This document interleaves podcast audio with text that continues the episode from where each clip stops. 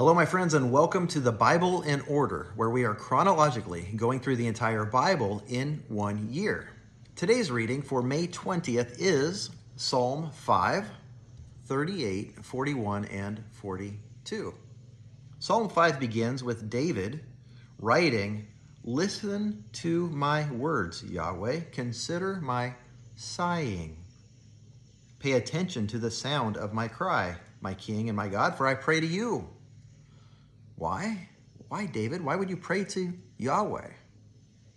Well, we believe, as is traditionally held within Judeo Christianity, we believe in one God, the God of Abraham, Isaac, Jacob, the God of Israel, the Father of Jesus Christ, the Creator of all things. He's the only one worth praying to. David goes on to describe his enemies, those who would assault him with their words and maybe even their actions. In verse 10, he says, Punish them, God. That doesn't seem very Christian. David, punish them, God. Let them fall by their own schemes. Drive them out because of their many crimes, for they rebel against you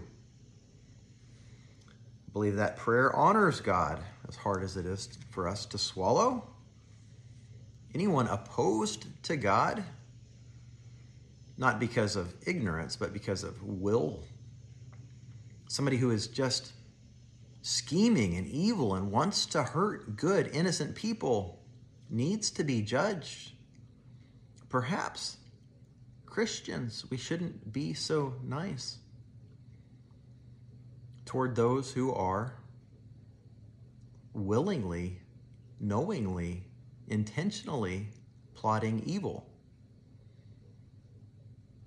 Maybe we should tell them the truth boldly. Maybe we should pronounce over them a curse, like the Gibeonites did over the Israelites in yesterday's reading, because of sin If God would judge his own people, maybe he would even move, surely he would, and judge those who are not his people, who refuse to repent and who are bent on hurting, maiming, killing innocent people.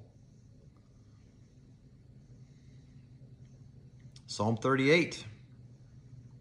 David begins Yahweh, do not punish me in your anger or discipline me in your wrath.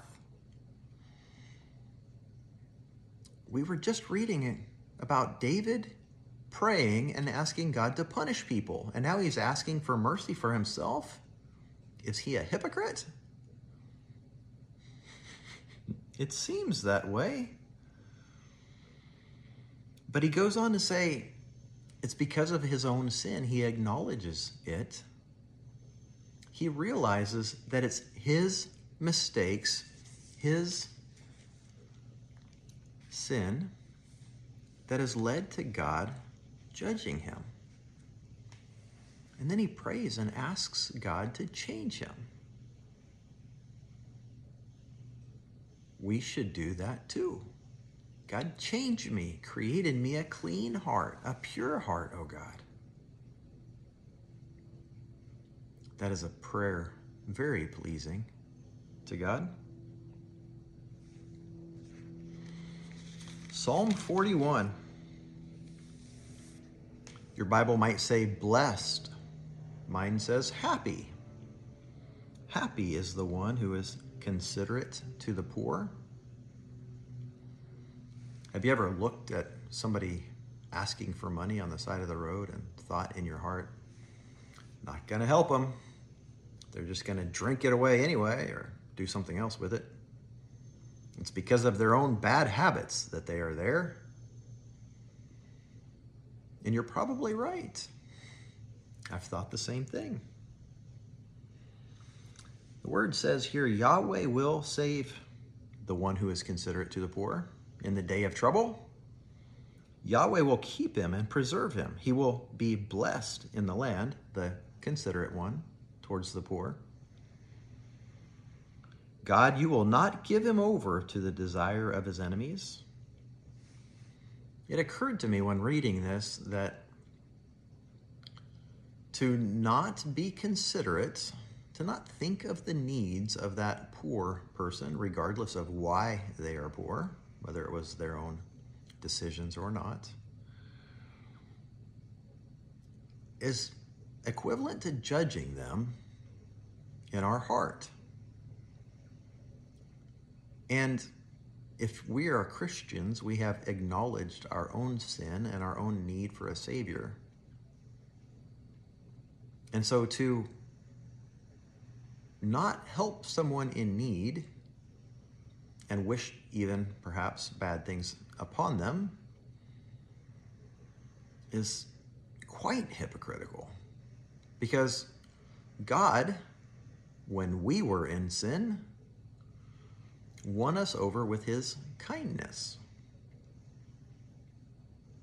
So instead of judging that panhandler, perhaps a better course of action would be to buy them something to eat. Maybe it's to give them money, bottle of water. Maybe not. Ultimately, we are to be spirit led, but let's certainly not allow our judgmental, hypocritical heart to keep us from doing good. Psalm 42 is one of my favorites. Remember that old song, As the deer panteth for the water, so my soul longs for you, O God. And the melody of that song is beautiful. And it always just gives me this picture of this sweet little doe on a crisp, cool morning beside a quiet brook sipping water. And I was recently told, thank you, Aprilli, that's not what it is. It's not what it's referring to. This doe.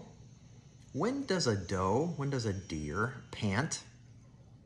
Like my dog pants when he's been running around outside and he's hot and he's thirsty and his tongue is hanging out. His chest is heaving. When would a deer have its tongue hanging out, panting? Have you ever seen a deer pant? Only when it's being hunted, either by a person with a bow and arrow or a gun, or wild animals. It's not a pretty sight. As the deer pants, chest heaving, trying to get its breath, so my soul longs for you, O God, the living God. I thirst for the living God. My tears have been my food day and night. Can you relate to that? Have you ever been so full of sorrow and pain that you couldn't eat? Or maybe you were running for your life and you didn't have time to eat. I remember this as I pour out my heart.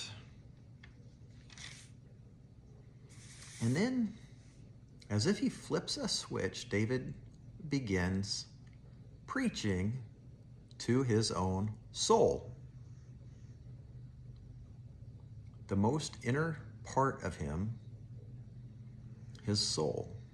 Why are you so downcast, my soul? Why are you dejected, your Bible may say? Why are you in such turmoil? Put your hope in God. It's a willful decision. David is telling himself, Put your hope in God. Stop being depressed. Stop focusing on your pain, your fear, your lack. Put your hope in God. By making that willful decision, things start turning around. Praise God. And that's the whole point that we can continue to praise God. May you praise Him as He blesses you. God bless you guys. We'll see you tomorrow.